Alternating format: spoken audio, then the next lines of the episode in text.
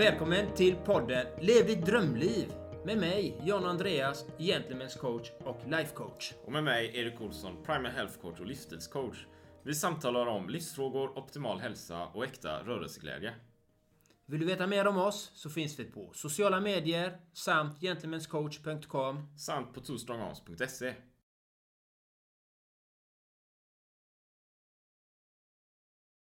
Ja, då var vi här igen. Och vi är faktiskt inte på Entreprenörsgatan utan jag har tagit mig hela vägen hem till en speciell gäst här idag. Och jag har inte med mig min kära kollega Two Strong Arms. Han är i Spanien fortfarande och lever sitt drömliv och gör sina äventyr och bygger business. Idag har vi en fantastisk gäst. Han heter Mauro och har varit professionell dansare, är pedagog på en elitutbildning i Göteborg. Välkommen Mauro! Hallå, hallå! Tack så mycket Andreas och tack för eh, att jag eh, fick vara med på det här eh, fantastiska. Och vad, vad heter elitutbildningen i Göteborg? Ja, det är Svenska Balettskolan som det finns i, i Stockholm och i Göteborg. Och jag ja, är pedagog där i, i, här i Göteborg och undervisar i nutida, modern klassisk och eh, commercial. Mm. Du har inte haft en så, alltid så enkel resa. Du är ju inte, du är inte svensk, du är inte svensk påbrå så att säga. Du, du har ju bott utomlands misstänker jag. Ja, det stämmer. Jag kom hit som, eh, ja, skulle fylla sex 1978. Det var februari. Ja, jag tror det var typ runt den 20 februari. Som jag kom från eh, Chile. Mm med föräldrarna. Eh, pappa är chilenare, mamma är från Colombia. Millions of people have lost weight with personalized plans from Noom. Like Evan, who can't stand salads and still lost 50 pounds. Salads generally for most people are the easy button, right? For me, that wasn't an option. I never really was a salad guy. That's just not who I am. But Noom worked for me. Get your personalized plan today at noom.com. Real noom user compensated to provide their story. In four weeks, the typical noom user can expect to lose one to two pounds per week. Individual results may vary. Hold up. What was that? Boring. No flavor. That was as bad as those leftovers you ate all week. Kiki Palmer here, and it's time to say hello to something fresh and guilt-free. Hello Fresh. Jazz up dinner with pecan-crusted chicken or garlic butter shrimp scampi. Now that's music to my mouth. Hello Fresh. Let's get this dinner party started. Discover all the delicious possibilities at hellofresh.com. There's never been a faster or easier way to start your weight loss journey than with PlushCare. PlushCare accepts most insurance plans and gives you online access to board-certified physicians who can prescribe FDA-approved weight loss medications like Wigovi and Zepbound for those who qualify. Take charge of your health and speak with a board-certified physician about a weight loss plan that's right for you. Get started today at plushcare.com slash weight loss. That's plushcare.com slash weight loss. plushcare.com slash weight loss. Och jag, eftersom jag har träffat dig tidigare, jag har ju träffat Mauro tidigare på Kung Fun faktiskt. Och han lever faktiskt sitt drömliv och det är därför jag har bjudit in honom idag. Och, eh, han har inte haft någon lätt resa utan han har fått verkligen välja sina val i livet redan som ung. Hur var det? Du hade en speciell uppfostran och du skulle gå din väg och bli professionell dansare. Kan du berätta lite om det? Om hur jag blev professionell dansare? Ja, och varför och hur du kunde fortsätta följa det du ville. För du, det kanske inte var så enkelt om man säger så. Dina föräldrar kanske ville att du skulle göra någonting helt annat. Ja, absolut. Och just den här eh, hur jag började med dans och så här. Det, det är ju ganska lång men en komplicerad historia. För på min tid som eh, ung, när jag var i tonåren eller yngre än det. Jag älskade ju dans. Men jag älskade ju kampsport också. Och eh, blev uppvuxen med mycket våld. Alltså ute i, i, ja, i skolan, ute på stan. Och det var mycket, mycket våld där i Östergötland, Linköping som jag växte upp.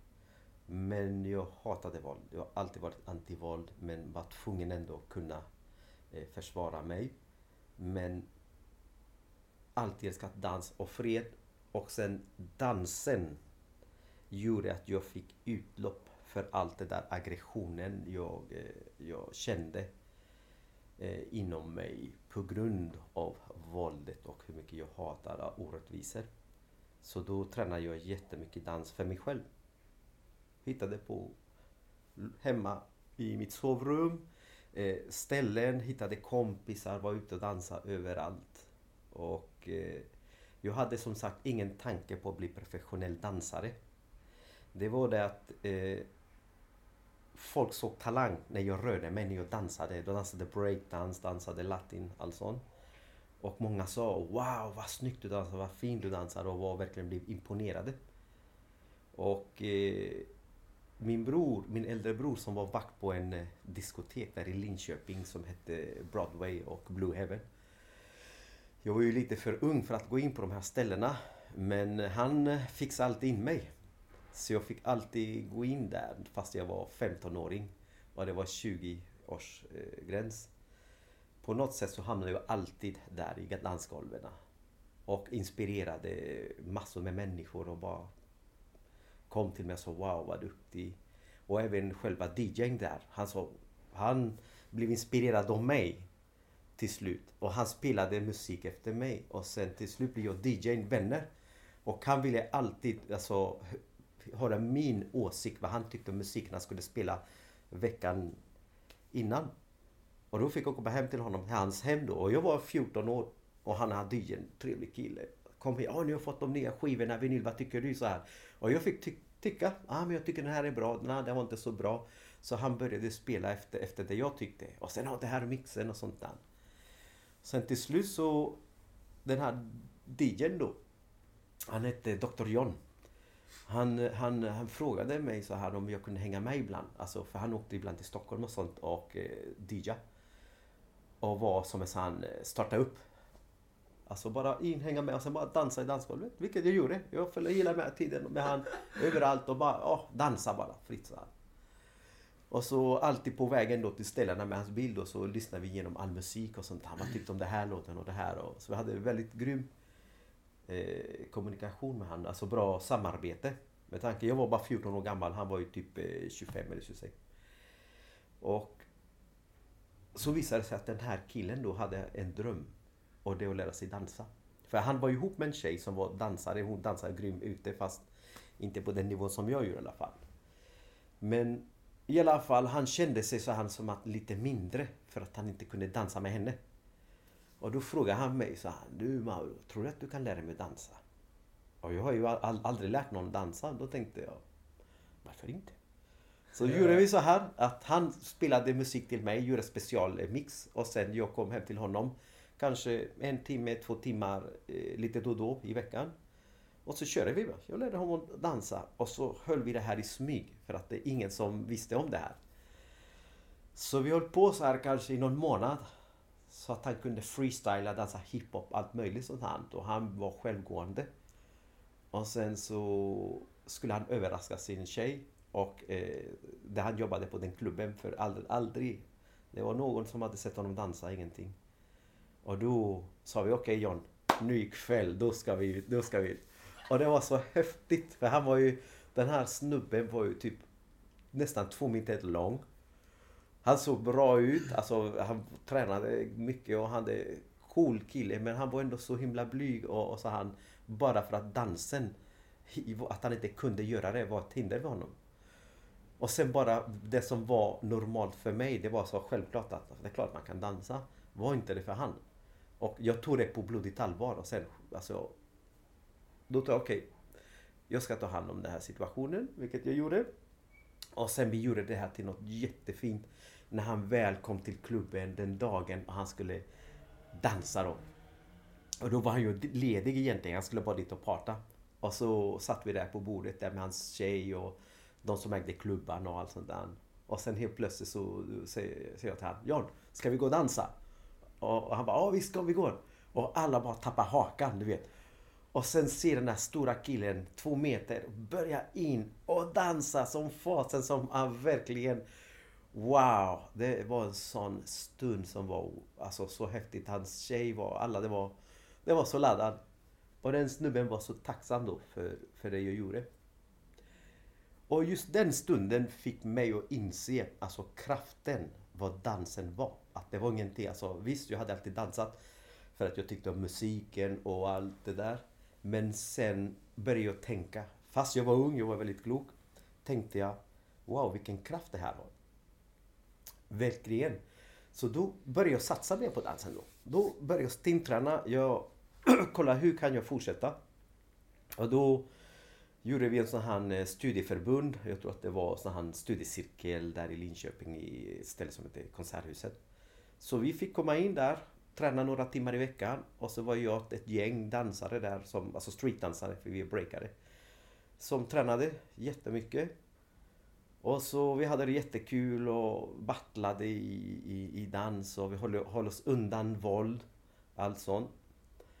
Och så kom det ju en gång en, en rappare som hette MCB True.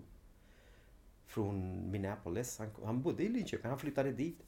Och sen han letade efter eh, dansare för att göra shower och sånt där. Och så fick han höra talas om oss då, mig och sen mitt gäng som vi kallades för eh, Ghetto Dancers. som vi bestod av sex, sex killar, sex tjejer. Och han blev intresserad och han bara, ja killar och, och tjejer, ni, vill ni vara, vara med i min klubb så varsågoda. Så började vi då samarbeta med den här rapparen och vi började då träna då på riktigt, göra shower. Och så verkligen, där jag blev en, jag och några andra snubbar som var ledande där. Började koreografera och där började den här mer starkare, den här att man vill undervisa och dansa samtidigt och koreograferade. För jag koreograferade och undervisade de som kunde mindre i klubben då. Och eh, så höll vi på ett tag tills vi skulle göra vårt första gig då. Som var wow, alltså häftigt. Så här. Jobba med det här MCB True och det här gänget. Vilket blev så här eh, det magiska ögonblicket första gången man går in på en scen med professionell, alltså var professionell och en team och man hade ju sponsorer och kläder och allting och det var magiskt. Jag glömmer aldrig den, eh, den, den kvällen och den stunden alltså. Det kom, alltså veckorna innan var wow, så laddad. Och det gjorde i sin tur att det blir mer, vi fick blodad tand och det blir mer och mer och mer dans och mer träning på högre nivå och vi började ju verkligen eh, turnera runt med den här rapparen överallt i Stockholm och allt möjligt. Och så då skalas just den här eh, gruppen av så det blev till slut bara färre dansare, jag och en annan kille som var topp. Så fick vi vara med på de flesta turneringarna och eh, vi var faktiskt utvalda att vara med på de här första TV-kanalen Nordic Channel som var den första digitala kanalen i Sverige. Typ. Där fick vi vara med och jag, och jag kommer ihåg, jag hade skadat benet alltså rejält. Alltså, det var så svulligt men jag var tvungen att vara med på det där ändå. Jag hade så smärta med genomlida. Var man 15-åring och var med på direktsändning. Det var så magiskt alltså. Wow. Men i alla fall Samtidigt som den här, då hade man ju också sin privata liv, sin liv hemma med föräldrar, med sina studier. Jag, jag pluggade mycket, jag ville bli tolk, jag älskade språk. Och det var det jag hade sagt till mina föräldrar, att jag skulle bli tolk. Aha. Ja, men i dansen då, det tog ju mer över. Det gjorde att jag skolkade väldigt mycket från skolan bara för att kunna träna. Alltså, så ibland jag drog inte på skolan. Jag sa att jag var skolan men jag var tränade dans. Och, och och som sagt på den tiden man hade inga lärare, ingenting. För det var ju som sagt 80-talet. Det var svårt, det är inte som nu. Nu är det så lätt att bli dansare. Men då blev det att, att jag samlade ihop informationen. Att mycket människor hade sagt till mig att de kom till mig och sa Mauro du dansar ju jätte, du är som en gud. Du, alltså, folk de gillar att se dig och jag blir så glad när jag ser dig. Du börjar bli professionell dansare och allt möjligt. Jag fick höra det här mer och mer. Och en sak som jag verkligen hörde som jag förstår inte det förrän nu som äldre. Det fanns en, eh, en snubbe då som var kompis den här rapparen från Minneapolis. Han följde alltid med på giggarna. Och sen en gång så han tog mig åt sidan och så han bara tittade på mig och så han Mauro. Det är så här, du har talang. Alltså du borde bli dansare. Jag själv, jag har en bror, han är professionell dansare i New York. Och han jobbar på Alvin Nailing kompaniet där. Och jag kan prata med honom så att du kan åka dit och sen du kan gå skolan där och, sånt, och, och träna där. Och när han sa det här till mig, jag blev ju jätteglad. Men jag hade ingen aning vad han snackade om. Det var, vad är det för språk det här? Så jag fatt, ja, Alvin Eilin och... Ah, oh, tack så mycket, så ja absolut. Det, vi, ja, vi, du vet, jag bara... Jag förstod inte riktigt det han menade då. Så det... Jag tänkte inte mer på det där. Men hade alltid i baktankarna det här, vad menar han med det här? Och förrän jag fick en, en vän som hade gått någon dansarutbildning. Som sa till mig, Mauro, du är det. det finns en utbildning där du kan gå. Jag har papperna, jag skickar det till audition och det fungerar. Eh, att, ja, du ska bara gå dit, du ska dansa solo och sen så blir du intagen till utbildningen och sen så kan du bli professionell dansare. Och jag tänkte, wow, varför inte? och då, då sa jag till mina föräldrar då, att jag skulle bli dansare. Jag sa, du, jag ska sluta skolan, jag ska söka på den här skolan som låg i Värmland. Mm. Och eh, mamma och pappa sa nej, nej, nej, nej, inte ska du det. Du måste fokusera, du ska bli tolk och det här. Och eh, mina grannar, eh, som sagt riktigt spred sig. De trodde nej, du, du kommer aldrig bli någonting. Alltså, hallå, de släpper inte in eh, blattar i sådana utbildningar heller. Det var den inställningen de hade, alltså min familj, till dansen då. Och då tänkte jag, nej, jag ska fasen bli dansare, punkt slut. Och sen det ska ingen bestämma, det är bara jag som ska bestämma att jag ska bli dansare. Sen jag bryr mig inte om att min pappa tycker det här och min mamma det här och min granne tycker det här och alla som tycker nej men hallå, du, de, de släpper inte in sådana som dig. Jag tänker nej. Jag är människa, det här är min vilja, det här är min värld. Jag älskar dans och jag har påverkat människor positivt. Det här ska jag kämpa för. För jag, jag hade den kampen och det här jag var typ 15 år när jag resonerade så. Och vilket jag gjorde då. Då sa jag till mina föräldrar, nej nu är det så att nu ska jag faktiskt gå till den här auditionen. Varken ni vill eller inte. Och jag skickade tyvärr papperna. Och sen min farsa som var skeptisk det från början, sa nej, nej. Så han, han fick acceptera det. Och så, så kom ju den, den tiden då. Då jag blir kallad till audition. Att då, det innebär att man åker dit och sen det finns, man, man går igenom massa med prover och sen massa människor tittar på en och sätter poäng och sen bestämmer de om man ska vara intagen eller inte. Och då gjorde jag det. Och farsan du vet, han blev helt plötsligt, okej okay, men jag skjutsade dit då. Och det låg i Kristinehamn, så det var kanske en tre timmars bilfärd. Och han och morsan skjutsade mig dit. Så var vi där och jag kom till själva auditionen där i Kristinehamn. Och jag i min värld trodde, okej okay, jag ska gå in och jag ska bara dansa en liten solo och sen så får jag veta ja eller nej. Men så var inte fallet.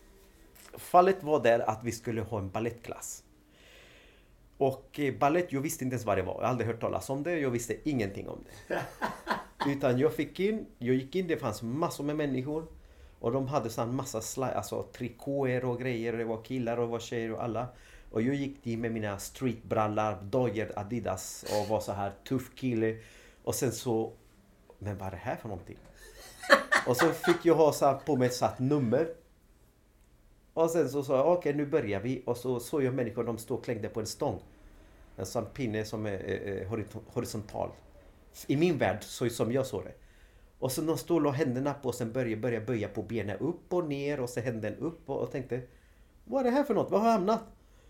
Och då min första tanke var när jag började Okej, okay, jag får väl göra det här då. Så började jag härma de andra och jag kände mig som en cirkusapa.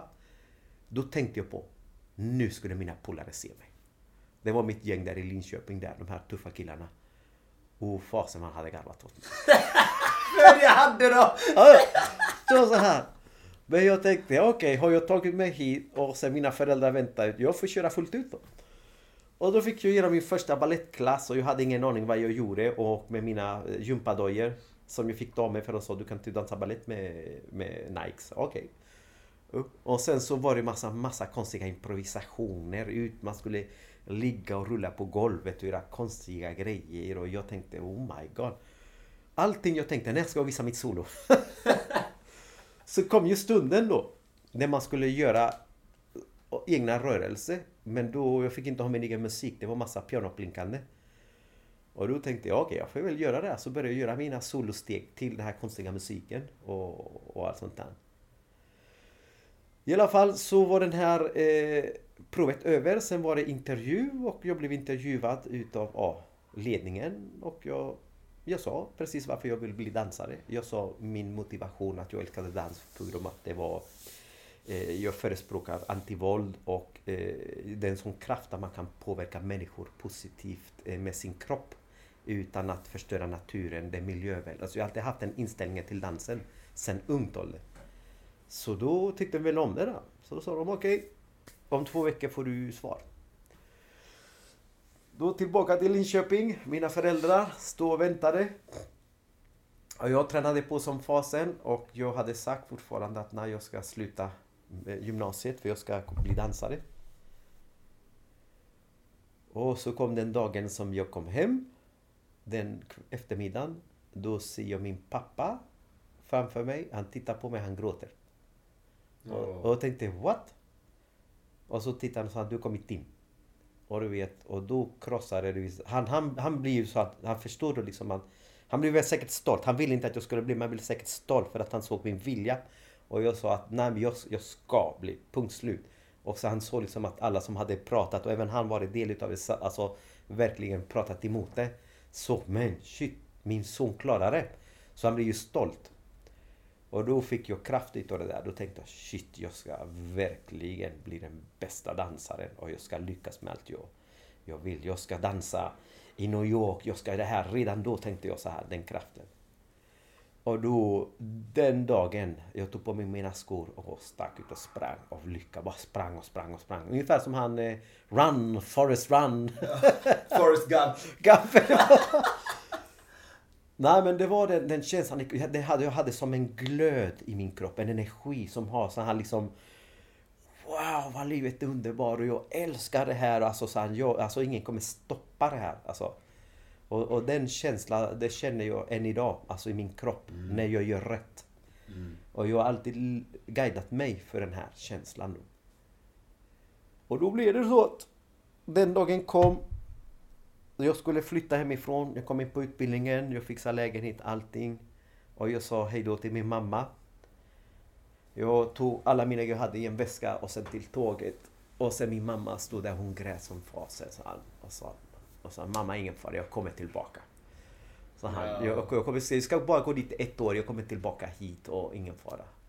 Och det var typ... Jag stack därifrån that's it, jag kom aldrig tillbaka. det var, det, de väntar fortfarande på mig.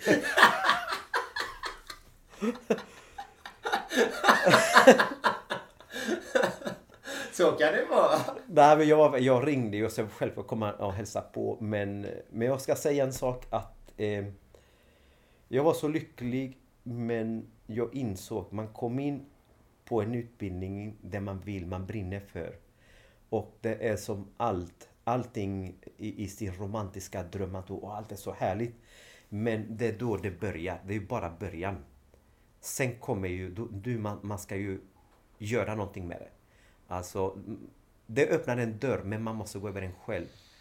Och sen hur man går igenom den dörren, det bestämmer man helt och hållet själv. Alltså ska man gå in där med elegans? Ska man gå in igenom den, den med, med gråt, med misär? Man väljer själv. Jag själv valde, jag ska in och göra mitt bästa oavsett. Om det kan göra ont. För det var en tuff utbildning. Jag fick träna stenhårt. Man fick eh, vika sig på alla möjliga sätt, gå igenom smärta, saknaden av familjen och vänner, fritiden, allting för att bli dansare. Det var tufft. Och det gjorde en till en annan människa också. Så alla värderingar man hade utav livet blev ju förändrade i, i dansvärlden. Man såg saker på ett annat sätt. Eh, ju mer att man måste analysera musiken så mycket. Förstå musiken, förstå sin kropp, förstå känslor, förstå uttryck. Förstå människor, eh, förstå vad, vad det man vill ha sagt med dansen då. Och det gjorde att jag älskade det mer och mer för det var så komplext. Så att det var inte bara att dansa, åh det är kul att dansa, åh vilken bra musik, jag ska dansa. Utan det är sån komplexitet i det och en förståelse för allt i livet då. Och då när jag gick färdigt den här utbildningen insåg jag oj, den här utbildningen kommer inte göra mig till professionell dansare. Utan det, det är inte bara ett år. Utan man måste gå så många mer år för att bli dansare. Och då insåg då vilket yrke det var. Och då tänkte jag okej, okay, jag ska satsa på det här på riktigt. Och det var då jag sökte mig till Göteborg. Och sökte en utbildning här. Som eh, är på Balettakademin. För att bli professionell dansare som var treåring. Som leddes utav eh, Lia Schubert. Och hon var ju i sin tur eh, jobbade som solist på Parisoperan som ung. Och hon var, hon, hon var född i Wien. Hon var judinna. Så hon hade mycket i sitt bagage, i livet och allt. Så det gjorde henne till en speciell människa. På vilket sätt? På vilket sätt att hon hade genomlidit eh, eh, Förintelsen. Mm. Hennes föräldrar hade blivit mördade där. Hennes bror, allting. Hon var tvungen att fly och allt. Och även eh, hennes historia. Hon har skrivit en bok där, jättefin. Där att hon, kärleken till dansen.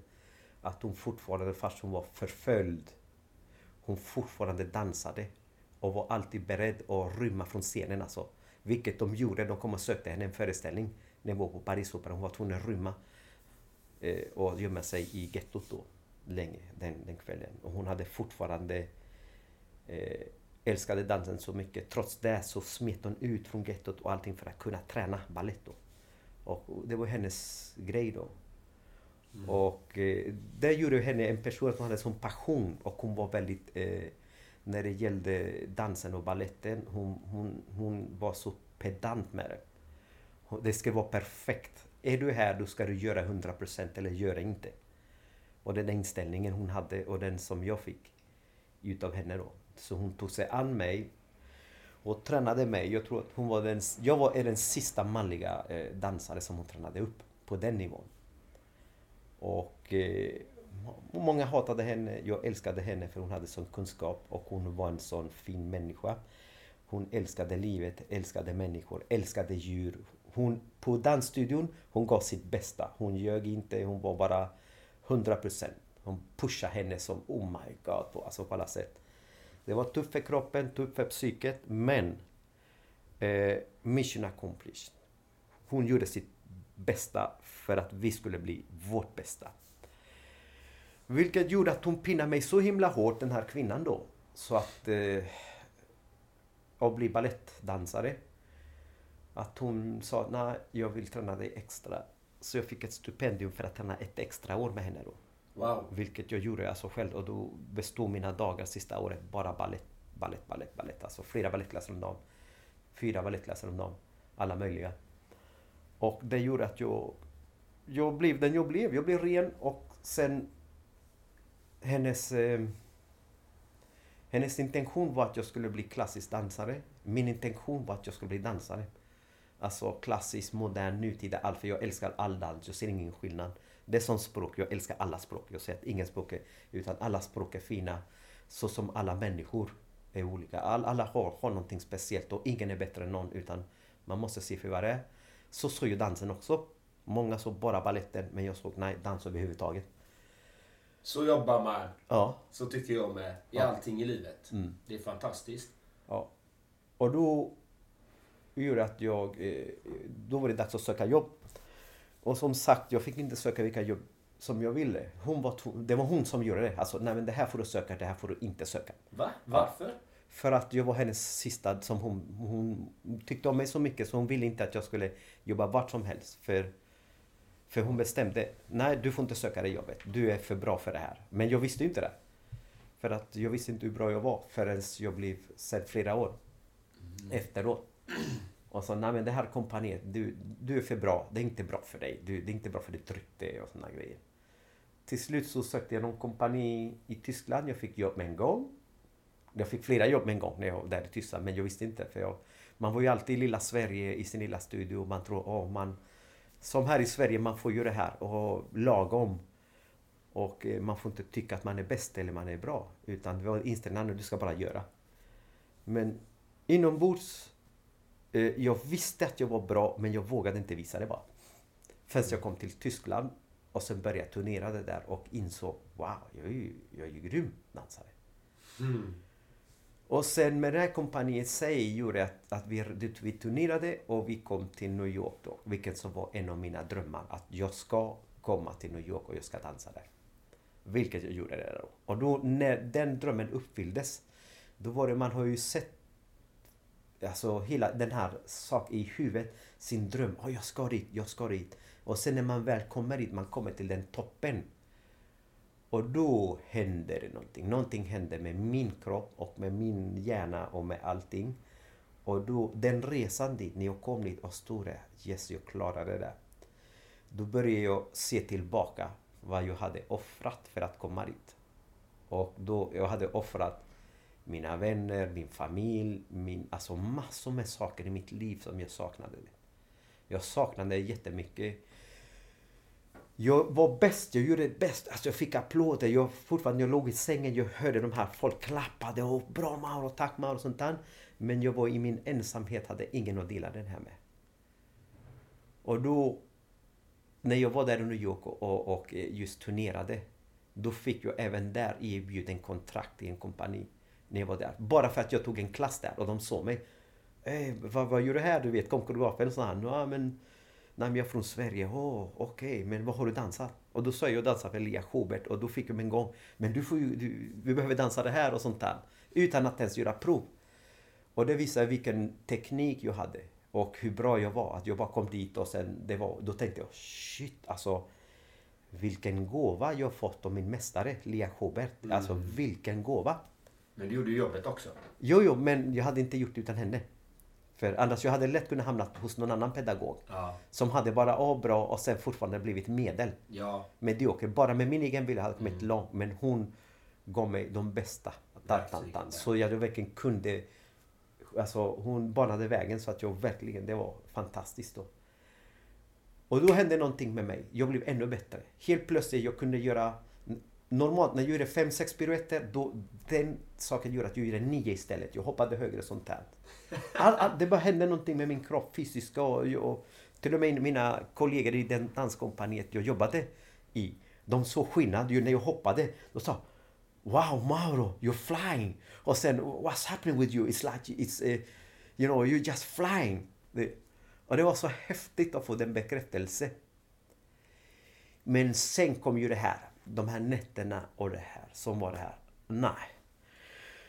Jag har nått det här. Jag har gjort det jag har velat. Min dröm. Och jag vet att viljekraften är så stor och man ska aldrig ge upp någonsin. Men nu ska jag faktiskt dela med mig det här. Med mina människor, min, min familj, mina vänner här i Sverige. Så jag sa upp mig faktiskt, där i det, det kompaniet. Då sa nej, jag ska tillbaka till Sverige för att det är här jag har tränat. Det är Sverige som har gett mig min utbildning. Människorna här. Så då tänker jag, nej jag ska inte ge bort min talang ut andra människor. Då ska Sverige ta del av mig. Alltså jag ska ge det här till mina vänner, min familj här. Jag ska hjälpa ungdomar här i Sverige. Vilket jag gjorde. Jag kom hit, jag började jobba här, sökte jobb här. Och jag, fick, jag hade alltid jobb, hade inga problem, jag har aldrig varit arbetslös. Och sen så började jag samtidigt med att undervisa och coacha ungdomar. Du vet, speciellt som hade problem. Sån här. För jag tänkte, nej men det här är min gåva. Det här är som min mästare har tränat mig och du har det här. Och jag kan påverka människor på ett positivt med dansen. Då. Och då har jag hela tiden under min karriär, samtidigt som jag har dansat på scenen för, dels för mig själv, jag ska inte ljuga, man brinner för det här. Men samtidigt i vetskapen att jag vet att jag påverkar människor genom min dans. Men samtidigt ville jag också få människor att få sina drömmar förverkligade, som jag fick. Massa ungdomar som ingen trodde på eller tror på. Allt sånt där. Då tänkte jag, nej, jag ska göra samma sak som, som jag fick. Den gåvan jag fick. Jag ska dela med mig utav det som min mästare lärde mig, Lia Koven. Och det har jag gjort i alla år. Det är därför jag undervisat i många år, sedan jag var 14 år. Och fortsatt hela vägen. Och sen... Visst, jag undervisar i dans, men jag försöker alltid att påverka psyket på ett positivt sätt. Med dansen. Att det handlar inte bara om dansen, det handlar om eh, välbefinnandet. Att man, man ska må bra. Visst, man ska dansa men det får inte ta över. Men man, genom dansen man kommer som i en trans, man blir spirituell, man börjar se livet för annat, inte bara egoistiskt. Och d- allt det där tillsammans har gjort att nu, när jag är i min ålder, fortfarande... 20. Vadå? 19? Hur gammal är du Mauro? När jag fyller 47 nu i november. Så jag har ju jobbat här i Sverige som, ja, om man säger jag har turnerat över hela Sverige från eh, upp till eh, Kiruna, varenda liten scen från Kiruna ner till eh, Lund, Malmö. Alltså. Samma sak i Norge har jag turnerat mycket. Och gjort eh, mycket föreställningar och jobbat här på många institutioner, på Göteborgsoperan, på ja, Borås, Älvsborgsteatern. Eh, ja, det är så många kompanier, jag kan inte hålla det är så mycket. Men hela tiden då. Och eh, även undervisat överallt. Eh, coachat dans och fortsätter än. Men det gör ju att eh, ju äldre man blir, man blir visare och man, man ser saker på andra sätt. Även om det kunskapen man har, man har den. Men även sin kunskap ser man det med andra ögon. Och man, man, det blir som nytt igen. Wow, jag har den här kunskapen, jag har alltid gjort så här. Men kan jag göra så här med den? Man ser he- allting förändras ju. Och det gör ju att eh, man känner sig aldrig någonsin fullärd. Eller, och, och det är det jag gillar. Med, med dansen, pedagogik och allt det man gör. Man blir aldrig fullärd. Och det är det som gör att man jagar någonting hela tiden. Och det är det som gör det spännande.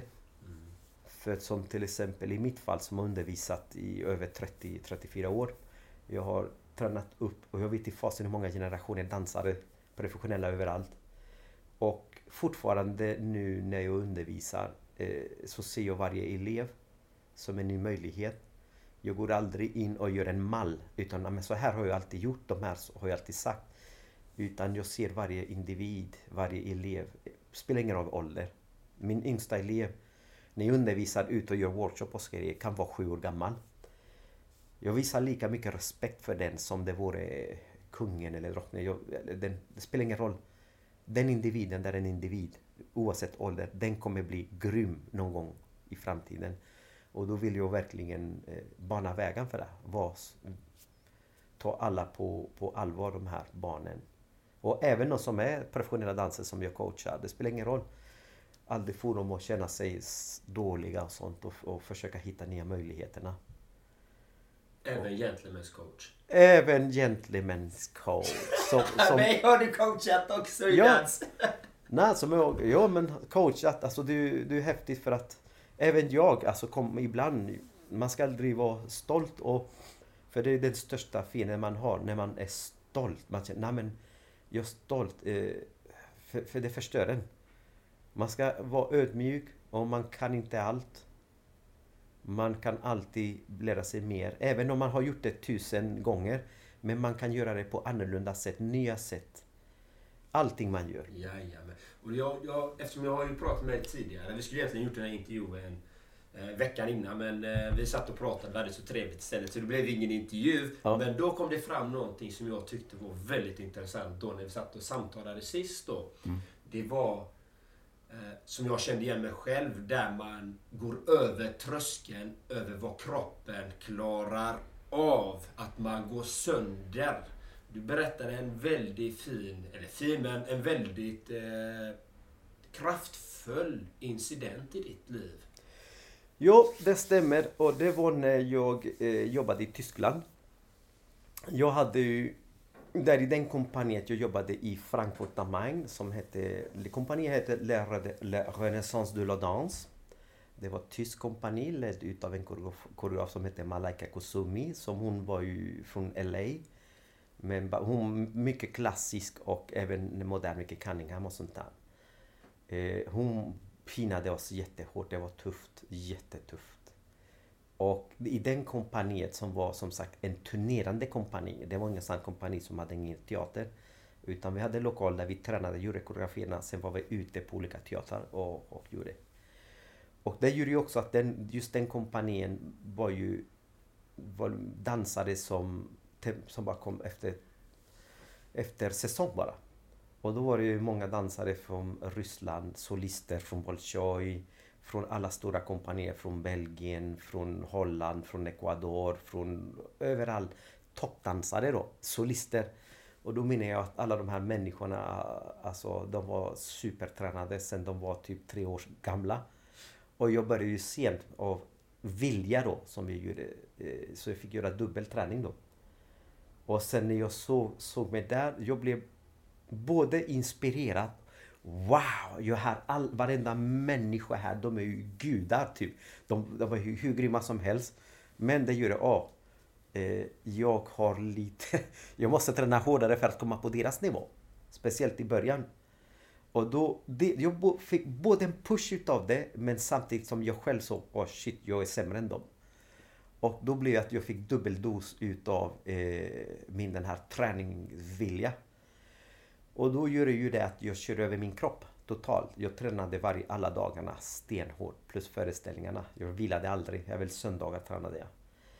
Eh, och som dansare man blir ju van att acceptera smärta. Så ibland man dansade med stukade ben, alltså man, man ler ändå. Man har ont, stukningar, vrickningar, ont överallt men man gör det man ska utan att klaga. Utan det får man göra sen hemma. Om man vill. Så. Men det var ju på det sättet som jag i alla fall blev tränad. Och då lyssnar man inte på kroppens signaler. Alltså kroppen, man sätter en lock och sen så kroppen börjar ju säga ifrån. Och man ignorerar det. Man, man, man lyssnar inte på den bara, den fysiska smärtan. Och då började det med att jag hade svårt att sova. Jag sov jättedåligt. Jag hade så mycket, sov jättedåligt. Och det gjorde i sin tur att jag fick sämre immunförsvar. Och sen blev jag förkyld. Jag tränade ändå. Jag fick någon influensa. Jag tränade ändå. Jag, jag fortsatte att träna, träna fast jag hade feber. Till slut så, så, så svimmade jag. Alltså på, på, på, på hemma. I, när jag skulle iväg till kompaniet. Eh, jag skulle upp och jag hade aldrig svimmat i mitt liv men jag bara bom kollapsade då. Och, och sen vaknade jag upp och ringde till, till koreografen då eller, och sa att vad som hade hänt då. Och då hon sa okej, ta det lugnt, vila lite och så får vi skicka dig till eh, sjukhuset. Då. då fick jag dit.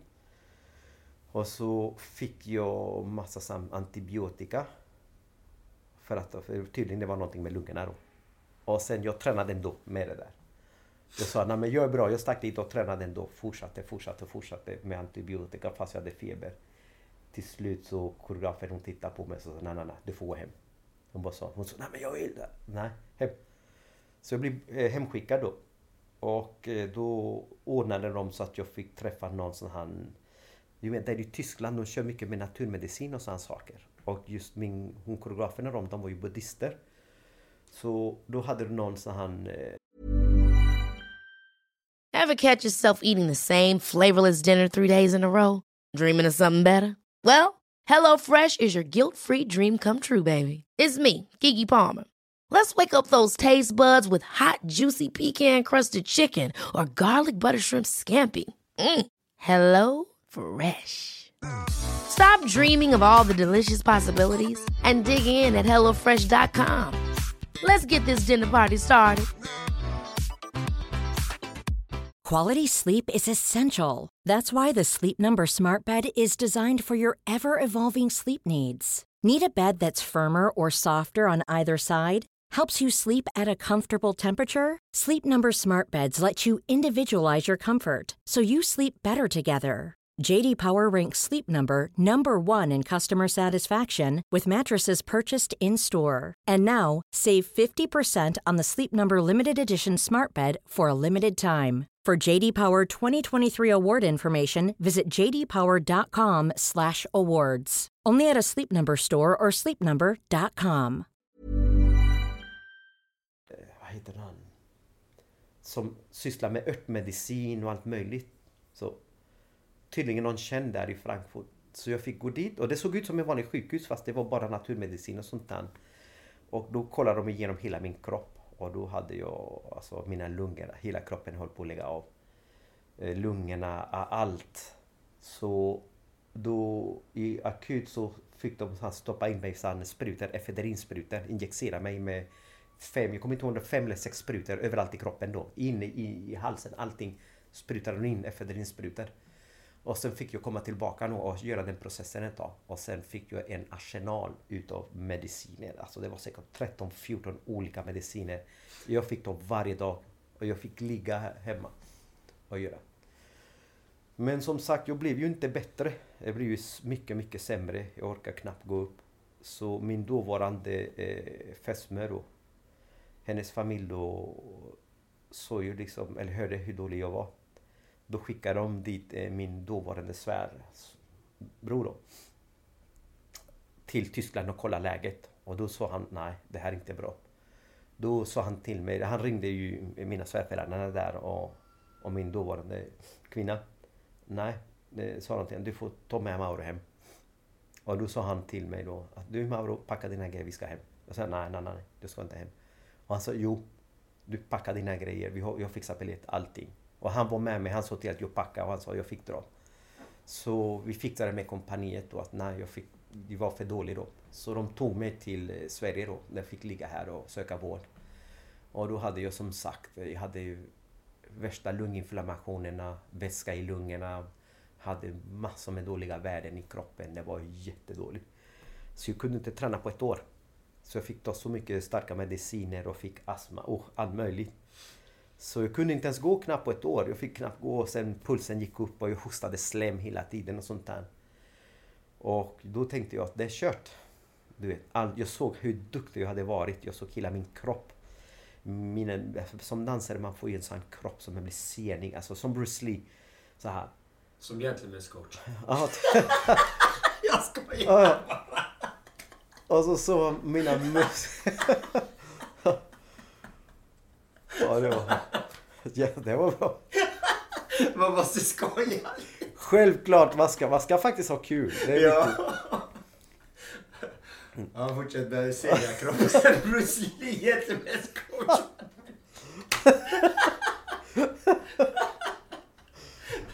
ja.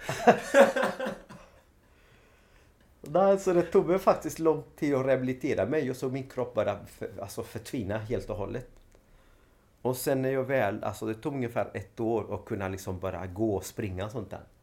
Och sen började det här riktiga livet. Jag var ju professionell dansare. Mm. Och så komma tillbaka. Och sen alla hade ju haft en bild av Mauro, han är ju grym och sånt här. Och han är ju sann.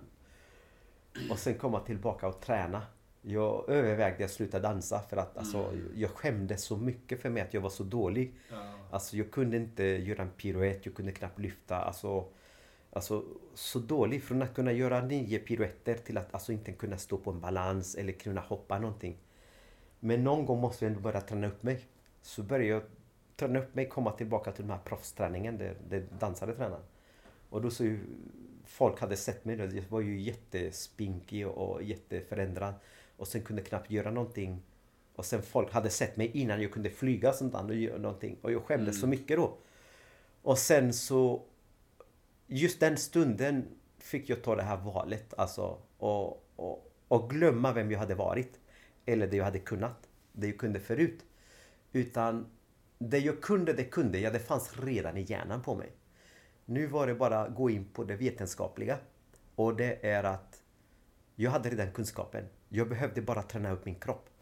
Och då, då fick jag bara suga på tabletten och sa nej, jag får bara göra det. Acceptera att jag är där. Och sen ta hand om min kropp. Istället för att tvärtom bara träna stenhårt som, som man skulle ha gjort förut. Då var jag mer metodisk då Började kolla, nej men det tar så här många veckor för musklerna, för fästena, för vikheten, konditionen, allt det där och kosten. Då började jag tänka väldigt mycket på vad jag åt, min kost. Så att ingen skräpmat, bara nyttig mat och byggde upp min kropp från scratch. Alltså, allting började ju med maten, med hur jag tränade. Och framförallt som var det viktigaste som jag fick, jag lärde mig verkligen en läxa. Eh, jag lärde mig min kropp och jag bad faktiskt min kropp om förlåt. Mm. Jo, jo. Jag, fick, jag stod där och duschade och jag mm. kramade min fot, tack min fot. Och så tog hand om min kropp på riktigt för jag hade struntat i den. För det är ändå del utav mig. Alltså, mm. Mina ben, min axel, min mage, mitt hår, min näsa, allting det är mig. Och det måste jag bara behandla med kärlek. Och det gjorde att jag kunde komma tillbaka sakta och med den här kärleken till mig själv. Och det hade, jag hade fått. Och egentligen... Jag kan gå djupare. För Ja, att, vi ska gå djupare. djupare där, för kärleken till mig själv. Jag sa ibland som man tänker så här människor. Jag älskar mig själv. Alltså så här, då tänker jag, wow vilken egoistisk människa. Eller självgod. Men man får tänka att vi alla människor, vi består utav massor med andra människor. Jag består utav delar utav min mamma och min pappa och min farfar. Alla de här generationer tillbaka. Det, då jag har delar utav dem. Och då när jag, när jag säger att jag älskar mig själv, då säger jag i sin tur att det är ju dem jag också älskar. Och det, där, det jag lärde mig det i den resan. Att det var inte bara mig, utan det var min, mina föräldrar också. Som jag älskade, genom att tycka om mig själv. Och dela med, med hela den här. Och sen gjorde att jag sakta och lugnt gav min kropp den tiden den behövde. Och jag kom tillbaka och blev ännu bättre fast jag inte trodde det. Jag trodde inte det var möjligt. Fantastiskt. Ja, ja. Jag var typ eh, 27 år gammal och var Wow! Alltså, jag hade, för då hade jag en kunskap om min kropp. Jag hade kunskap om tekniken. Jag visste mina gränser. Jag visste sådana här grejer. Då var det mycket lättare än att man bara satsar vilt. Man springer vilt mot allt och man, man slösar energi. Nu var all min energi, det var mätt, genomtänkt. Jag ska lägga så mycket energi på det här, på det här, på det här. Och då blev det den optimala. Så jag optimerade mig till den alltså mycket bättre dansare. Eh, och, och det gjorde i sin tur att jag blev bättre pedagog också. För så började jag ändra om mitt sätt att undervisa. Och inte predikade för så som jag hade tränat mig själv. Utan då började jag att tänka tvärtom. Tänka först på människan. Alltså den människan jag jobbar med. Alltså vem är, vad, vad är det för en individ? Som jag jobbar med. Ser den i ögonen, ser den i själen, ser dens eh, hjärta och allt det där. Okej, den här människan vill dansa, vill röra sig. Och då tänker jag, okej, jag ska göra mitt bästa och hitta de bästa verktygen för just den här lilla människan. Och eh, eh, se till att den tar hand om sin kropp också. Och tar hand om sig själv.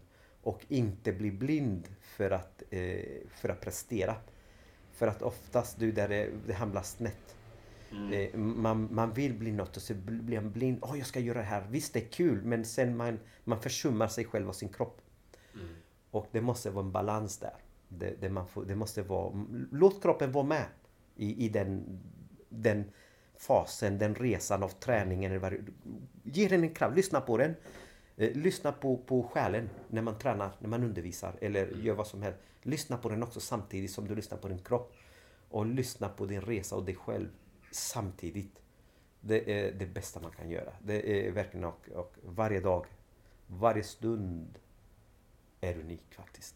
Varje sekund. Varje sekund. Jag Ja. håller med till 100% och jag känner ju själv igen mig i din resa. Mm. nu ju, blev jag ju aldrig proffsfotbollsspelare men jag spelade på elitnivå liksom. Och, som du säger, jag spelade med avslitna ledband. Jag visade ingen smärta. Jag tog ingen smärtstillande eller någonting utan man bara körde på av, avslitna muskel, muskler, allting, bristningar, allting. Mm. Ja. Man bara matar på stoneface. Man visar ingenting. Man var en eh, krigare liksom. Och spelade helt söndrig. Mm. Och det... Jag har inte kommit tillbaka än ifrån de skadorna. Liksom. De muskelbristningarna, de, de ligger där och jag har ändå gjort rehab och det funkar Ja. inte. Liksom. Och då får jag anpassa min träning. får jag hålla på med dans istället och, Mm. och hitta andra former att uttrycka mig på. Mm. Så jag är väldigt tacksam, som du säger, att du är tacksam för det och förlåta Mm. och ta hand om sin kropp. Det är så viktigt att faktiskt bara lyssna. Okej, vilken typ av smärta är det jag har nu? Är det en skada eller är det en hälsosam smärta jag har? Det är viktigt att balansera den liksom. För ibland kan man känna att man blir trött. Kan, kan jag gå över detta eller inte? Ska jag stanna upp? Så att man inte forcerar för mycket. För vissa, vissa smärtor behöver man ibland gå över för att utvecklas i en viss no, nivå. Men vissa, går du över den då skadar man sig. Och det är en väldigt hårfin balans. Hur ser du på den liksom? Att det är den här balansen där mellan med de här olika smärtorna. Du förstår vad jag menar? Jo, jo, det, absolut. För det är ju som sagt, man har ju gått igenom alla möjliga smärtor. Alltså både fysiska och mentala. För det är ju också en del av smärta. För, Jajamän. för som sagt, allting börjar ju också i, i, hjärnan, i huvudet. Ibland så kan man ju få smärtor fast som inte existerar. Man bara får för sig. Precis! Jo, och, och det har jag upplevt många gånger. Det är samma sak som till exempel folk säger, speciellt som dansare, vi måste vara superviga. Och det, många går in med och säger, man jag är jättestel. Nej, det är, det är mental, det, är- det är hjärnan. Och, och när ni sover, jag lovar er, om någon kommer och, drar upp ett ben, ni kommer få upp den i örat. När man sover. Och det, så det är inte kroppen, det fysiska som stoppar er, det är hjärnan som stoppar er. Mycket utav det. Och du, där man måste ta reda okej, är det här en mental eh, smärta jag har? Är det min kropp som påverkar att jag får den här symptomen? Ah, jag börjar halta det plötsligt, men det är ju ingenting. Då, då, då ska man ha koll på det, för då kan det vara att det är en, en problem man har, eh, eh emotionellt problem. Som kroppen visar i en fysisk skada, som egentligen inte är fysisk. Eh, sen så har man ju också de fysiska skadorna. Som är de på riktiga. Då är då det något, något går sönder i kroppen. Eller det behöver inte gå sönder. Kroppen säger till, hallå vänta. Eh, nu börjar bensinen ta slut där. Eller oljan är slut där. Om du fortsätter, eh, motorn kommer skära sig. Så fungerar ju musklerna. Alltså alla trådarna i musklerna och allting. Och slitage hela tiden som man inte tänker på. Kroppen säger till. Och då måste man ju lyssna på det. Är det här en sån skada där jag ska ta det lugnt med? Är det här en, en, en smärta som att nej, men jag måste ta igenom den? Eller det är olika. Om man lär sig på om det är en, en smärtan, om den är varm, om den är kall, om den är pulserande, om det består eller om det ilar eller om det man gör en rörelse, att den kommer och sticker till.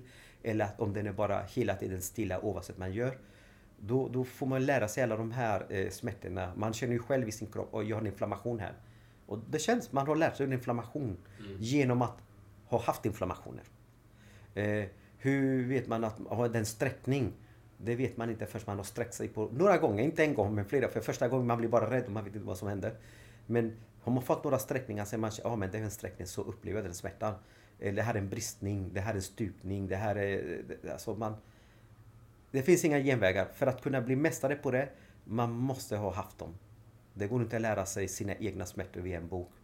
Eller googla, oj jag har ont här och sånt där. Ni måste uppleva det. Den praktiska kunskapen. Med den praktiska kunskapen. Och då vet man till nästa gång, för man ska inte göra samma misstag två gånger. Då vet man, ah nu ska jag ta det lugnt. Det är en sån smärta, nej men nu ska jag inte fortsätta. Eller nej men det här kan jag leva med. Och det är så man får hitta balansen med det. Och eh, får man ont någonstans, då hittar man oftast en ny, en ny kroppsdel som man inte hade en aning om.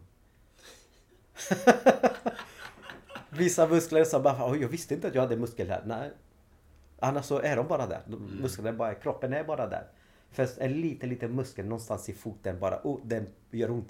Oh, har jag muskel där? Jag trodde att det var en fot. Och det är så man lär känna sin kropp faktiskt, genom smärta. Och sen hitta en bra balans. För, och inte bli nördig bara. För att det går inte att känna hela tiden heller. För man måste ju leva också. Ja. ja, intressant. Det är väldigt intressanta de här, eh, även det mentala. För vi har ju också mentala blockeringar liksom som, som hindrar oss att ta de där extra stegen liksom ibland. att Ja, folk har kanske sagt det ena och det andra. Nej men du kan inte bli det här, eller du kan inte göra det här. Eller du kan bara göra tre piruetter. Hur är det du coachar dina elever? När de, om du märker att de har en mental blockering någonstans eller att de har fått någonting till sig från någon klasskamrat, från någon elev eller från sina föräldrar eller från någon lärare som har sagt att men du kan inte göra det här. Hur, hur hanterar du det? Hur jag hanterar det? Och, alltså, saken det beror på ålder. Alltså man är på en lägre ålder, då är det under, under uppbyggnad. Då, då ger man bara byggnadsklossar. Alltså, man behöver inte ta bort så mycket. Men är det så lite äldre dansare, som tonåringar, då är det mycket känslor. Alltså då, då oftast eh, man kommer i tonåren där man, man, man upptäcker saker och ting. Alltså man börjar vakna upp i livet, man börjar se världen med sina egna ögon. Men de ögonen man ser med dem, man har inte så mycket kunskap om, om livet. Då, då kommer ju en hel hav utav saker. Det är som första gången, försök att uppleva det här. Nu när man bor i en storstad, när ni är någonstans utomlands eller någonstans där det inte finns lyset, titta upp mot himlen. När man gör det första gången, Man ser miljontals stjärnor så nära, det blir så mycket. Alltså den intrycket, när jag gjorde det första gången, alltså jag blev rädd, jag, jag började gråta utav rädsla. När jag såg himlen så nära. Så ser tonåringar nu på livet när de börjar vakna upp. Det blir, allting blir så mycket och nära och, det, och det, då är det ett annat sätt att, att ta bort dem. Eller en annan människa som är vuxen och har, har bagage. Då måste man ju gå tillbaka, ta bort det bagaget, läka såret och sen okej okay, nu fortsätter vi härifrån. Man måste gå tillbaka. Men då, då ser man som till exempel, min grund, grundprincipen är så här. När man ska lära någonting, då får man se det för vad det är. Och det är så här. Jag är elev.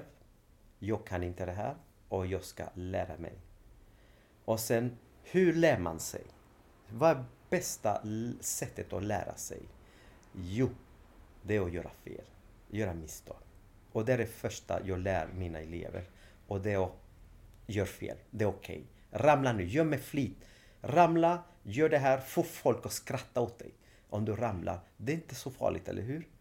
Eller det här, utan tillåt dig själv också ramla. Alltså gör fel, tillåt dig lite fel. För att som sagt, den värsta människan, det är ju sig själv. Den som dömer den hårdaste är sig själv. Och det är den man måste ta bort. Man måste lära upp sig själv. Att gör fel, gör det här, det är okej. Okay. Och sen ju mer du gör fel, man hittar rätt. Det är som man letar efter en kanal i radion de äldre, eh, äldre tiderna. Man gör den här skruvade. Man skruvade till höger, till vänster, höger, sen mindre och mindre och till slut var man där. Efter många år, lite efter den kanalen, man gjorde en boom med en gång man hittade den. Samma, bara på ett drag. Så är det ju också med, med undervisning av dans. Att man, man måste hitta dem. Och så här fel kan det gå. Till slut, ja, titta, du gör mindre och mindre och mindre. Mm. Och mindre fel. Men genom att acceptera eh, att göra fel. Sen, de äldre då, är ju oftast de redan har eh, bagage då. Då brukar jag gå en annan väg. Då kallar, då, det här kommer låta hårt, men jag kallar dem för arrogant. Arrogans kallar jag för det. För när det kommer någon vuxen, vuxen som kan, ha varit med lite mer i livet och är rädd för att göra fel, någonting de aldrig gjort förut. Då, då kallar jag dem för arroganter. För att då, då vill man gå dit och göra någonting för första gången perfekt. Det är en jäkla arrogans. Utan man måste lära sig att vara ödmjuk. Utan för att lära mig det här jag vill lära mig, det måste man träna tusentals gånger och göra jättemycket fel som alla andra som har gjort det här. Mm. Varför ska jag vara så speciell och göra det på första försöket? Och oj, jag är bäst. Det handlar om att man ska ta bort det där, skala bort. Mm. Utan man försöker, okej okay, det gick så här, okej. Okay. Sen så får man ju kolla, oj det gick på första gången, vad gjorde jag för rätt? Okej, okay, då fortsätter jag göra det här. Mm. Och sen analysera helt enkelt. Mm för att kunna sen. Men man ska ju ta bort den här mm. prestationsångest och, ja. eh, och framförallt ni måste tänka, eller som jag tänker, jag tänker alltid när jag ska göra någonting. Jag är förlåtande, jag förlåter alla människor. Alla får göra fel och helt och klanta till sig och göra narr av sig själv. Jag blir, jag blir glad när folk gör fel. Då kan jag skratta jag lite och skratta med den. Gud vad glad du gör min dag. Alltså, det, det är ingen stor drama utav det. Men när någon gör fel och blir jätteförbannad. Åh, skrattar inte åt mig. Då blir det... Hallå? Genom att göra fel, man gör andra människor glada ibland faktiskt. Så. Jag menar med så är det. Och vara ödmjuk, precis som du säger. Det är alltid det jag förespråkar själv. Var ödmjuk.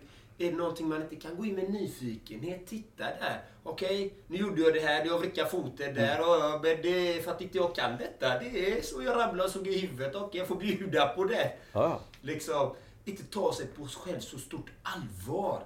Nej. Nej precis, man ska, man ska vara som sagt förlåta och relax och, och chill. En sak att och, och bara tillägga just när, när man lär in i, i lärandeprocessen. Man jobbar ju med två saker. Den ena är ju med självkänslan och den andra är med självförtroende. Mm. Eh, självförtroende det är att, eh, att man är duktig på något. Någonting man kan göra. Ett verb. Alltså jag är bra på någonting. Mm. Alltså, på just där jag lever, där kan jag leva. Alltså, det är därför många människor, var försiktiga med att man, man, eh, man lever genom något annat. Jag lever genom fotbollen. Jag lever genom dansen. Yes. Jag lever genom min träning. Jag lever, för det där det är jag bra och det mår jag bra. Det är självförtroende. Självkänslan, det är när man veta varför man är här och man är duger. Mm, Alltså ingen är bättre än någon annan. Vi alla blivit skapta på samma sätt. Även vissa djur. Vi är alla lika, ingen bättre än någon annan och alla har rätt till att leva. Har rätt till lycka, har rätt till alltihopa. Sen är ju den inställningen man har själv. Alltså, och, och självkänslan är ju det. Och veta och äga den känslan. Att äga den. Försiktigt att man inte blir arrogant. För där har man för mycket självkänsla. Då kan man faktiskt bli arrogant. Genom att tro, nej men jag, jag, jag, du, jag, jag, jag förtjänar alltså allt det här och gå över människor. Det får man aldrig göra. Utan man måste bara vetskapen inom sig själv veta att jag duger. Men för det innebär inte att jag ska gå omkring och predika att jag är bäst. Eller bättre människa än någon, för det är vi inte.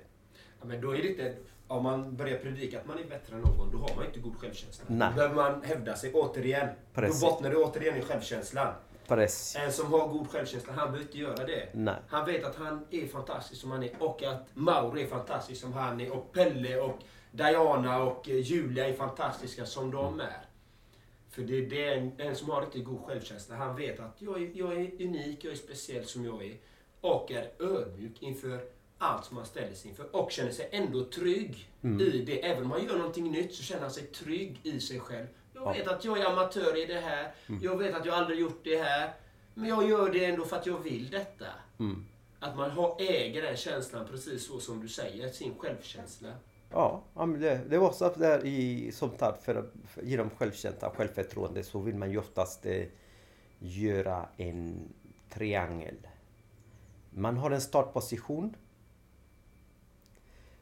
Och man ser den människan i det man vill göra som är bra på det. Då vill man dit. Fort. man vill ta genväg och det går inte. Man- Vi pratade om quick fix innan. Ja, ja, quick. Alltså, det, det, sök, all, sök aldrig genvägar. Det, det, det, det går inte. Det brukar bli omvägar som jag brukar säga. Genvägar brukar bli en omväg. Ja, det blir det faktiskt. Man får ju många... Det, det, och, och det är ju med allt. Det mesta i alla fall. Jag är ingen expert på allt, men på det mesta som jag har upplevt tills nu i mitt liv, i det, allt jag har tagit till mig och gör i mitt liv. Allting, till och med genom att köpa verktyg. Köp inga billiga verktyg. Fan, det är genväg. Fan, enkelt så här. Köp en bra verktyg från början, då kommer du aldrig mer ha problem. Men det är värt. Yes. Eller hur? Jajamän. Och du som har jobbat, du vet ju att, nej men varför ge- ta det billiga? Nej, nej, det blir dyrt. Du måste köpa tusen sådana sen, eller mer. Då blir det dyrare i längden. Nej, men det är till exempel som jag har varit elektriker innan. Ja. Köp en dålig skruvdragare. Den bränns ju upp. Den bränner ju liksom. Ja, och och sen- den, den, inte, den har inte den kraften eller någonting. Det är bara hallå eller det är leksak. den här ska ju hålla i tre år liksom. Den håller inte ens en månad. Ja, ja.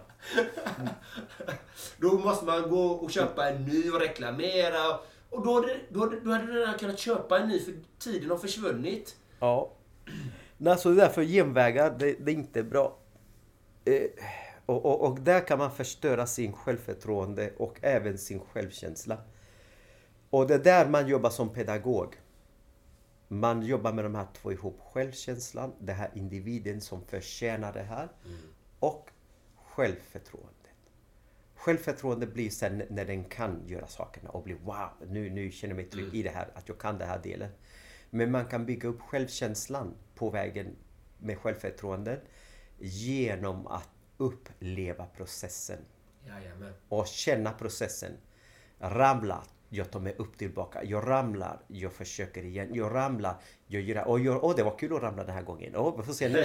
Och sen, till, och sen så, då bygger man upp i träningen självkänslan med självförtroendet. Genom att uppleva. Och det är därför när man har bråttom med genvägar, det är då man glömmer att uppleva. Och man glömmer livet. För att ja, livet går ju. Alltså dagarna går, tiden går oavsett vill eller inte. Och varför stressa igenom det? Istället så är det ju bättre att man, eh, man upplever vägen dit. Som jag ska uppleva, jag ska lära mig det här är nytt. Och man försöker och man är så bunden i målet att jag ska bli det här, jag ska klara av det här, jag ska göra det här. Istället för att uppleva, okej nu försöker jag det här steget eller den här rörelsen. Wow, vad hände med min kropp? Hur kändes det här? Vad gör min arm? Vad gör mitt huvud när jag håller på med det här? Vad hände med min fot? Vad hände med min andning? som egentligen är essensen. Att behärska andningen i, i allting man gör. För det är som sagt eh, andningen som gör att man får energi, man upplever, man blir avslappnade och eh, relax. Så glöm inte att uppleva, det stärker självkänslan. Sen har jag en till fråga också. Ja. Det spirituella, är du spirituell? Om jag är spirituell? Ja, det beror på vem du frågar och vad ordet spirituell är för något. Mm, vad innebär det för dig då? Ja, för saken spirituell. Egentligen, många människor är spirituella fast de vet inte om. Men man sätter ett namn på och då säger de nej, jag är inte spirituell. Men egentligen, eh, eh, eh, när man är en spirituell människa, det är för mig då, så kom, återigen, jag språkar inte så här är det. Det här är min, min upplevelse som jag ser det med mina ögon. Så det finns vissa som har andra sätt eller eh, andra metoder eller lite annorlunda. Men det är ju det när man är i stunden och i tiden med sin andning, med sin kropp och ser eh, allting för vad det är. Alltså, det mina ögon ser, alltså jag sätter blicken på saker och det är vad det är. Mina öron hör. Alltså, det blir, eh, de blir i, synkade. Mina ögon, mina öron blir synkade. Samtidigt det jag känner blir synkade i den stunden. Och det jag tänker, mina tankar. Allting blir i ett samtidigt. För mig, det är att vara, att vara spirituell. När man kan uppnå det, det, det stadium. Meditativ, när man är så saker. Alltså, jag tycker varken bu eller bä. Jag, jag tycker varken det här är bra eller dåligt. Sätter ingen värdering Jag sätter inga värderingar på någonting utan jag ser så. Då är man, för mig då, det är det när jag uppnår med, med spiritualitet. För då är man i, som sagt, i friläge, neutralt läge. Där man är öppen för alla sinnena då. Då, då är inte hjärnan upptagen med att, att lyssna eller se eller någonting. Man är öppen. Och det är då det jag kallar för spiritualismen kommer in. Det är då jag får kontakt med mina förfäder. Jag får kontakt med naturen. Jag får kontakt med mina djur. Jag får kontakt med min framtid. Jag får kontakt med det som har hänt. Jag får kontakt med det som händer runt om mig nu. Alltså vad tänker min mamma på nu i den här stunden? Just nu, som jag är här. Eh, vad tänker min, min fru? Eller försöker vara i deras tankar. Det för mig var spirituell. Sen, vad jag använder den till, det är en helt annan femma. Alltså om jag använder till min religion, för som sagt jag är IFA-präst. Eh, om jag använder det till den, eller jag använder det till att cykla, eller till att springa, eller till att prata, eller till att dansa, eller till att bara ah, njuta av livet. Det är upp till var och en. Men det är nyckeln för mig, eh, vad spiritualismen och vara spirituell. Hitta det. Vackert. Mm. Ja, jag ser det på liknande sätt faktiskt. Att eh, se, se saker för vad de är. Mm. Och använda alla dina sinnen. Var kontakt med alla dina sinnen och se det för vad det är. Sätt in, ingen värdering i det utan låt det bara vara som det är. Mm. Så kan du också bara vara som du är. Ja, precis. Så i min definition av spiritualism, eller vara spirituell så att säga. Ja. Men sen vägen dit kan vara olika för olika människor. För olika saker tvingar oss att komma dit. För det är inte så att eh, vi föds... Visst, vi, alltså, det gör alltså vi föds på ett visst sätt och, och har... Fast det kan man ju diskutera mycket som helst. Men i alla fall, men, men sen för att återanknyta ah, till det här spirituella. Man kommer dit på olika sätt. Ja. Vissa människor är olyckor som gör att man blir spirituell, nära döden upplevelse. Eh, att man eh, går igenom skit i livet. Misshandel, eh, krossad hjärta, dåliga förhållanden. Allt det här kommer få en att söka. Man söker efter något. Meningen med livet. Varför finns jag? Varför händer det här? Man bara letar efter saker. Svar. Varför händer det här? Hur kan jag göra? Ska jag låta det ske? Går det att förändra det? Vad är meningen med det här? När någon dör? Alltså, alltså, alla de här sakerna får människor, det får oss, jag är också människa, får oss att börja tänka till på ett annat sätt. Inte bara gå som klockan. Klockan bara visar tiden. Och vi, ibland vi gör som klockan. Vi bara vi, vi, springer, vi springer med den utan att känna någonting eller fråga. Och det får ju oss sen att börja fråga och då kommer man olika sätt, olika religioner, olika saker till som leder till att man hittar sin spiritualitet. Vackert. Ja, det här var ett helt magiskt, fantastiskt eh, avsnitt, måste jag säga. Och ni har fått höra Mauro. En fantastisk människa som jag har faktiskt fått lära känna genom Kung Fu. det är helt otroligt. Eller hur? Det var Ja, grymt. vi har haft så roligt. Vi har det fortfarande. Ja, det har vi fortfarande. Det är helt magiskt. Är det någonting mer du vill... Vi vet ju redan att du lever ditt drömliv. Är det någonting mer du vill säga till lyssnarna där ute? Ja, alltså jag skulle kunna säga mycket och prata hur mycket men en, en sak som är, är lite tips till livet som jag, jag gör, jag le, lever, lever efter det här. Jag ifrågasätter alltid saker och ting. Alltså jag tar inte lever allting som till exempel, och, och jag lär mina elever samma sak. Ifrågasätt. Om någon kommer till mig och säger du Mauro, eh, du är ful. Okej. Då, då, då kommer inte jag ifrågasätta om fall jag är ful eller inte. Jag kommer ifrågasätta varför har den här människan kommit med den här informationen? Inte att jag är ful, för alla människor får tycka vad de vill om mig. Jag bryr mig inte. Jag bryr mig vad jag tycker om mig själv. Men allting ifrågasätt. Varför händer det här? Hur kan jag göra det här? Skulle jag kunna undvika den situationen? Ifrågasätt allting för mycket. Det finns mycket bra svar på det. Och vet ni de bästa svaren, var de finns? Inne i er egna hjärna. Era tankar. De Ja. bästa svaren. Och eh, ibland så kan folk tycka Åh, jag tycker att du ska göra så här. Jag tycker du är här. Du tycker så här. Visst, alla människor får tycka precis vad de vill. Men det är vad du gör med saker. Även om du har, alltså, tycker. Och det är därför det uppstår mycket problem och saker. När man börjar lyssna på vad folk tycker. Du börjar bli snickare. Nej men du börjar bli tolk. Du börjar bli dansare. Du börjar bli det här. Du börjar göra så här. Nej, man ska inte göra det. Utan man ska följa sitt eget, vad er kropp och allting säger till er. Och följ er egen. För alltid, man kan förlåta sig själv när man gör sina egna misstag. Jag valde det här. Och då, okej fan, jag gjorde fel. Okej, man lever med det. Men man förlåter inte sig själv när man lyssnar på någon annan. Man, om någon ger mig ett råd, mamma gör så här. Och jag tänkte okej, jag gör så här. Och så gör och det går fel. Jag kan förlåta den människan, men jag kommer inte förlåta mig själv för att jag lyssnade på den människan. Så, lyssna på er själva. Mm. Ja, det är precis som jag brukar säga. Man ska vara en forskare i sitt eget liv. Oh ja. Som forskare, man ska forska hela tiden. Ifrågasätta allt, precis allting. Varför, precis som du säger. Varför hände detta? Varför sa den människan så? Och även se bakom de här sakerna varför han sa så. Om någon säger någonting otrevligt. Det betyder enkelt och kort att han inte mår bra. Ja. Det är kort och gott kan man säga det så.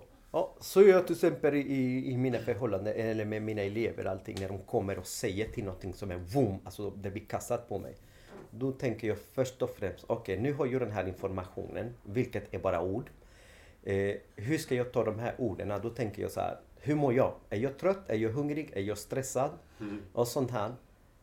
Okej, då kommer den här informationen. Då, då är det först mitt hur jag mår, den informationen. Och sen hur mår den här eleven eller den människan? Är den trött? Är den stressad? Är den ledsen? Så med andra ord, de här orden som finns där, då väljer jag, ska jag ta allvarligt på dem eller inte? Och då kan de helt enkelt neutraliseras genom, vänta jag är faktiskt jättetrött och jag tog åt mig lite för mycket på grund av det här. Plus att den här människan var så här, så egentligen de här orden, det är ju ingenting. Så det är så jag tänker. Det enda som jag tänker, alltså ta mig en gång, den jag får positiv kritik. Det tar jag med en gång. Åh, tack så mycket. Ja, ja, men- enda! ja, ja. Den, den, den, den jag analyserar inte. Det går rakt in i säcken. Rätt in bara! Rätt in i ryggsäcken! Bara rätt in i Ja, ja. ryggsäcken! Faktiskt det enda jag gör, jag bara okej, tack så mycket så blir jag glad. Så Jag tänker Ja. inte på, vad menar han? Åh, tack så mycket. Vänta, jag hör inte, kan du säga det högre? Men, men det kan också vara lite farligt också. Du vet, det finns ju de som vill dupera en med charm också. Jo, men Men man kan Men ta vad det gör det? Men- Det här mår bra. Du mår bra. Ja. Ja, Du är den människan som, Ja. som har en baktanke som Ja. kanske... Men... Ja, precis. Det här är fantastiskt. Ja, det här var ett helt magiskt fantastiskt avsnitt. Och tack för att ni tog er tid att lyssna. Och jag önskar er allt det bästa. Samma så här. Eh, jag har faktiskt en kompis som jag älskar. Han säger Enjoy life, life is beautiful. Jag håller med.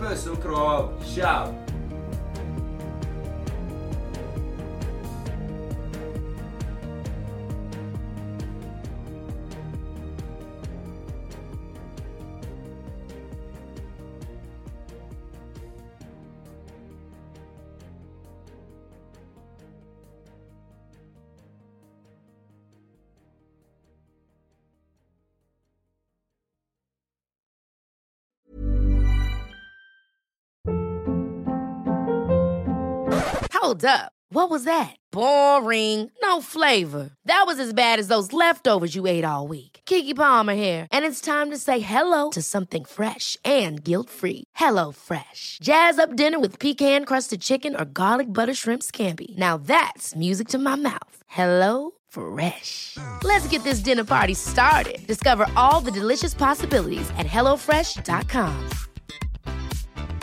Planning for your next trip? Elevate your travel style with Quince. Quince has all the jet setting essentials you'll want for your next getaway, like European linen, premium luggage options, buttery soft Italian leather bags, and so much more. And is all priced at 50 to 80% less than similar brands. Plus, Quince only works with factories that use safe and ethical manufacturing practices. Pack your bags with high-quality essentials you'll be wearing for vacations to come with Quince. Go to quince.com slash pack for free shipping and 365-day returns.